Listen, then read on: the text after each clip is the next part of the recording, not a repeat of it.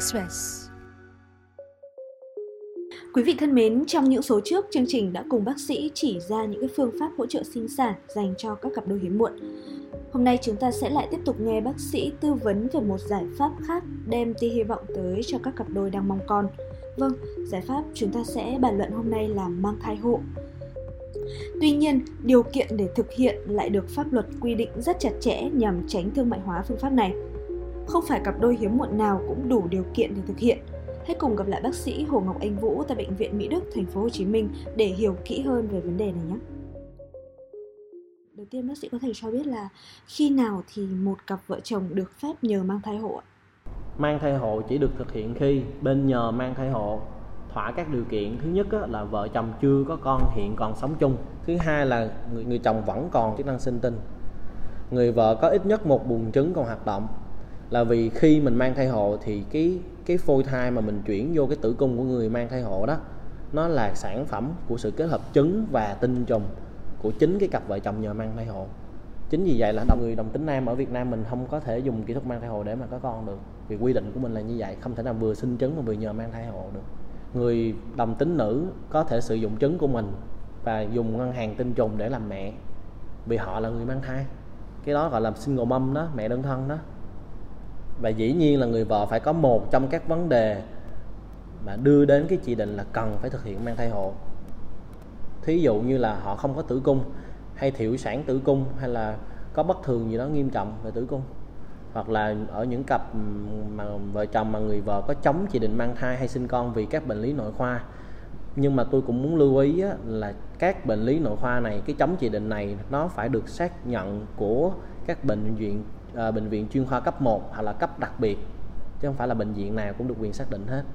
Hoặc là các cặp vợ chồng mà thất bại thụ tinh ống nghiệm nhiều chu kỳ thì cụ thể như thế nào á, thì cặp vợ chồng đó cần phải lên gặp bác sĩ. Để được bọn tôi khám giá tư vấn để xem họ có chỉ định mang thai hộ hay không.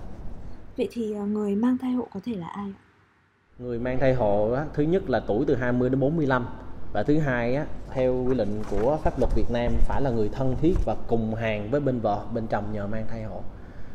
Và người chồng của người phụ nữ đó là phải đồng ý nữa. Con hiểu không? Người mang thai hộ về mục đích nhân đạo là người thân thiết cùng hàng với cặp vợ chồng nhờ mang thai hộ vì mục đích nhân đạo. Họ thân thiết cùng hàng nhưng nếu như họ đã có chồng á thứ nhất họ phải có một đứa con khỏe mạnh cái đã cái người nhờ mang thai, cái người mang thai hộ họ phải có một đứa con khỏe mạnh cái đã. Sau đó là gì?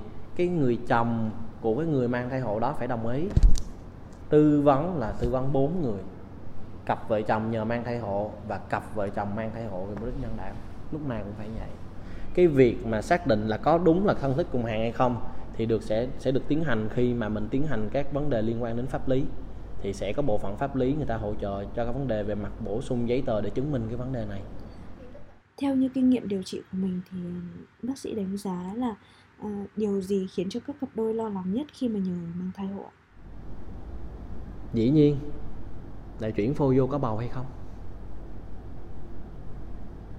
Bị giống như lần trước nói điều trị thụ tinh chống nghiệm không phải lúc nào mình cũng có thai cả. Tỷ lệ thai cao nhất nó cũng chỉ từ 70 đến 80 phần trăm thôi. Cho nên cái điều mà cặp vợ chồng đó lo lắng nhất sau khi đã trải qua rất nhiều cái thử thách rồi sau khi đã rất là cố gắng để được có chỉ định mang thai hộ đã điều trị cho người mang thai hộ rồi là gì?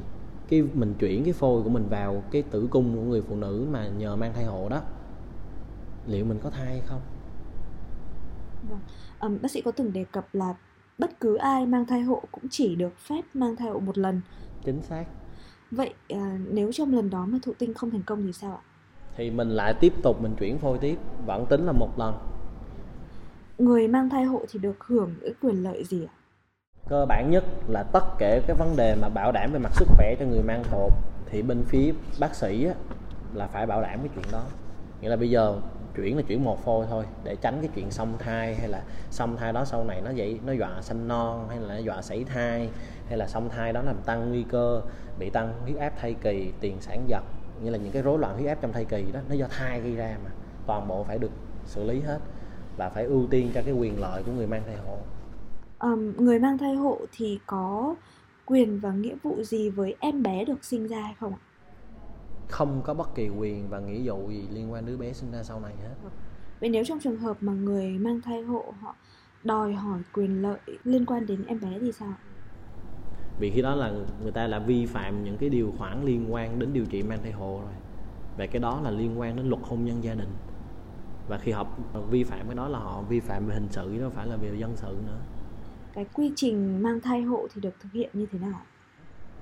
Cái quy trình đầu tiên là gì? Một cặp vợ chồng đến khám tư vấn để xin chỉ định mang thai hộ thì nếu mà ghi nhận cặp vợ chồng đó có chỉ định thì người thì bác sĩ sẽ làm tóm tắt bệnh án để trình hội đồng xét duyệt xem cặp vợ chồng này thật sự có chỉ định mang thai hộ hay không.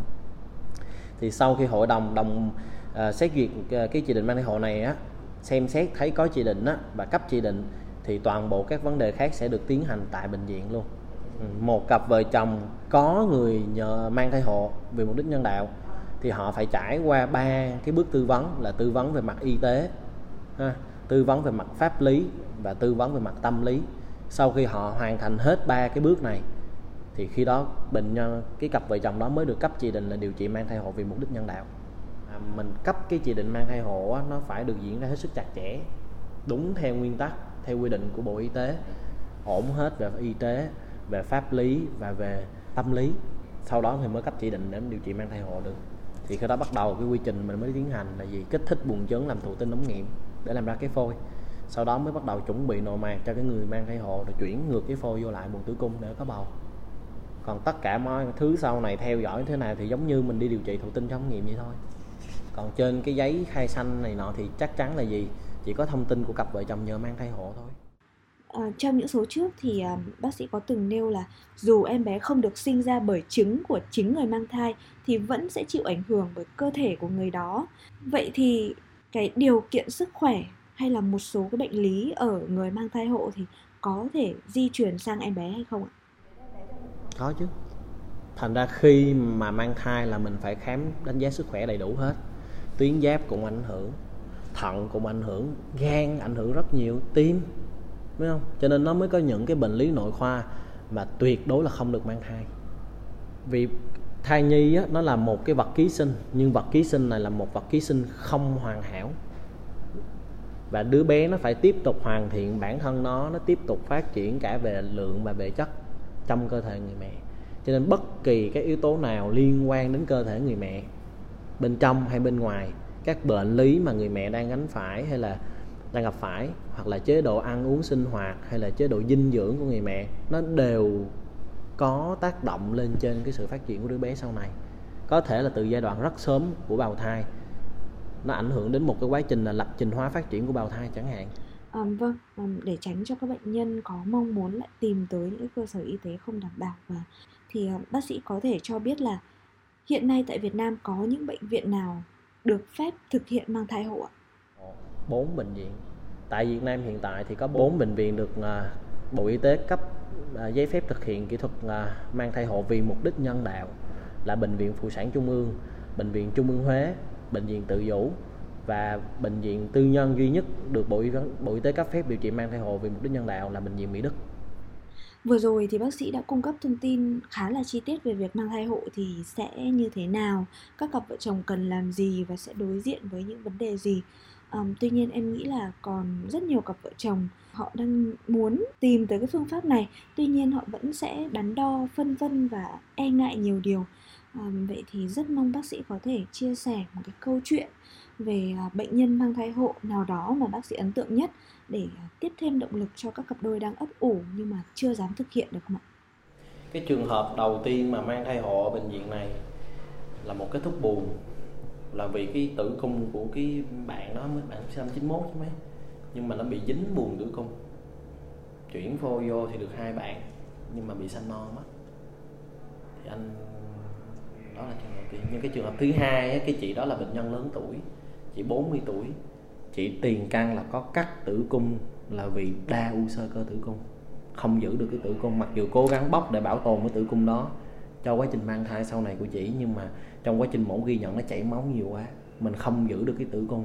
Và kể cả nếu giữ cái tử cung đó, đó thì nó cũng không thể giúp cho chị mang thai ổn sau này được vì nó liên quan đến nhiều chuyện. Thí dụ như bị nứt vỡ tử cung sau này khi mang thai chẳng hạn cho nên bác sĩ mới quyết định là cắt tử cung của chị. Thì chị đến với bọn tôi là khi bọn tôi hay bọn anh? Bọn tôi chị đến với bọn tôi khi mà chị đã bước sang lứa tuổi 40 rồi. Và chị có tình trạng giảm dự trữ bùng trứng rất là nặng. Cái lượng trứng chị nó còn lại không rất là ít. Thì sau khi được tư vấn á, thì chỉ chắc chắn về mặt chỉ định mang thai hộ là chị có rồi. Nhưng cái vấn đề làm bọn tôi lo lắng nhất là gì? Cái dự trữ buồng trứng của chị nó quá thấp đi tiên lượng là cái số lượng trứng nó không đủ tốt, không đủ nhiều để mà bọn tôi có thể có một cái số lượng phôi và là khả dĩ để mình có thể có thai được sau này khi mà chị tiến hành điều trị mang thai hộ. Nhưng mà điều mà làm bọn tôi thương và quý chị nhất là chị rất quyết tâm, thì chị mới phải kích thích buồng trứng liên tục. Để làm sao? Để làm mình có thể sử dụng cái số lượng trứng còn lại ít ỏi của chị một cách tốt nhất thì sau khi vừa cho hút xong là chỉ được kích thích buồng trứng tiếp tục luôn, làm liên tục như vậy, ba chu kỳ, thì chỉ được 4 phôi. 4 phôi sau đó thì tiến hành chuẩn bị nội mạc và chuyển phôi cho người mang thai hộ, là em họ của chị. Thì chuyển phôi lần đầu tiên thất bại, thì rất nhiều nước mắt. Nhưng cái điều lại tiếp tục làm cho bọn tôi thấy cảm động và quyết tâm với chị là chị nói là gì? Còn hai phôi nữa thì phải tiếp tục cố gắng tiếp nữa. Vì hai cái phôi này chỉ có một niềm tin mãnh liệt, nó sẽ giúp cho chị có thể có con được. Vì tới thời điểm hiện tại, chị thấy cuộc sống đã quá may mắn cho chị rồi. Vì chị không nghĩ, ở thời điểm chị cắt tử cung, chị không nghĩ là đến một ngày nào đó, đất nước mình cho phép điều trị mang thai hộ. Đất nước mình có thể điều trị thụ tinh trong nghiệm tốt để chị có thể có thai ở lứa tuổi này cho nên chị nghĩ chị rất may mắn cho cái chuyện đó. Và bây giờ chỉ còn là hai phôi cuối cùng thì chị sẽ tiếp tục cố gắng. Thì ở lần chuyển phôi thứ hai này thì may mắn là có thai. Thì cái ngày mà cái cô em của chị này thử thai á, thì thật sự cả khoa mừng giống như là trong nhà mình là có người điều trị mà thành công vậy. Mọi người đều truyền tai nhau một điều là chị A đó, chị có thai rồi, chị A, chị có thai rồi. Ngay sau khi kết quả mà xét nghiệm máu được in ra thì chuyện đầu tiên là cái bạn thư ký y khoa là người in kết quả, rao, chạy lên hết tất cả mọi cái phòng, nói, chị A có thai rồi, chị A có thai rồi. Giống như là người nhà của mình vậy. Rất là cảm động và rất là vui là gì sau ngày tiếp tục theo dõi thai thì chị đã có một bé trai khỏe mạnh hai anh chị bây giờ đã về. Sau khi điều trị và theo dõi thai rồi, mổ lấy thai tại bệnh viện Mỹ Đức, thành phố Hồ Chí Minh xong thì anh chị đã về lại quê mình là ở Hải Phòng, ở Đồ Sơn, Hải Phòng và hiện giờ bé trai nó phát triển rất là khấu khỉnh và đã được 4 tuổi rồi. Thấy không? cho nên cái câu chuyện đó nó là sự khởi đầu cho cái uh, vấn đề điều trị sau khi khởi đầu trong quá trình điều trị uh, mang thai hộ vì mục đích nhân đạo tại bệnh viện Mỹ Đức. Và đó là động lực rất lớn là cái câu chuyện mà mọi anh chị em nhân viên y tế tại VMD đều nhớ. Coi như đó là cái động lực để mình cố gắng tiếp tục hỗ trợ cho các vợ chồng hiếm muộn trong tương lai trong cái quá trình mà điều trị mang thai hộ này. Ừ. vâng rất cảm ơn bác sĩ vũ. Rất mong qua câu chuyện vừa rồi thì những cặp đôi đang trục trặc trong vấn đề sinh sản có thể tìm thấy điều gì đó hữu ích cho mình cũng như có thêm động lực để có thể chiến đấu tiếp. Đó là thông tin của buổi hôm nay. Hẹn gặp lại quý vị trong số tiếp theo.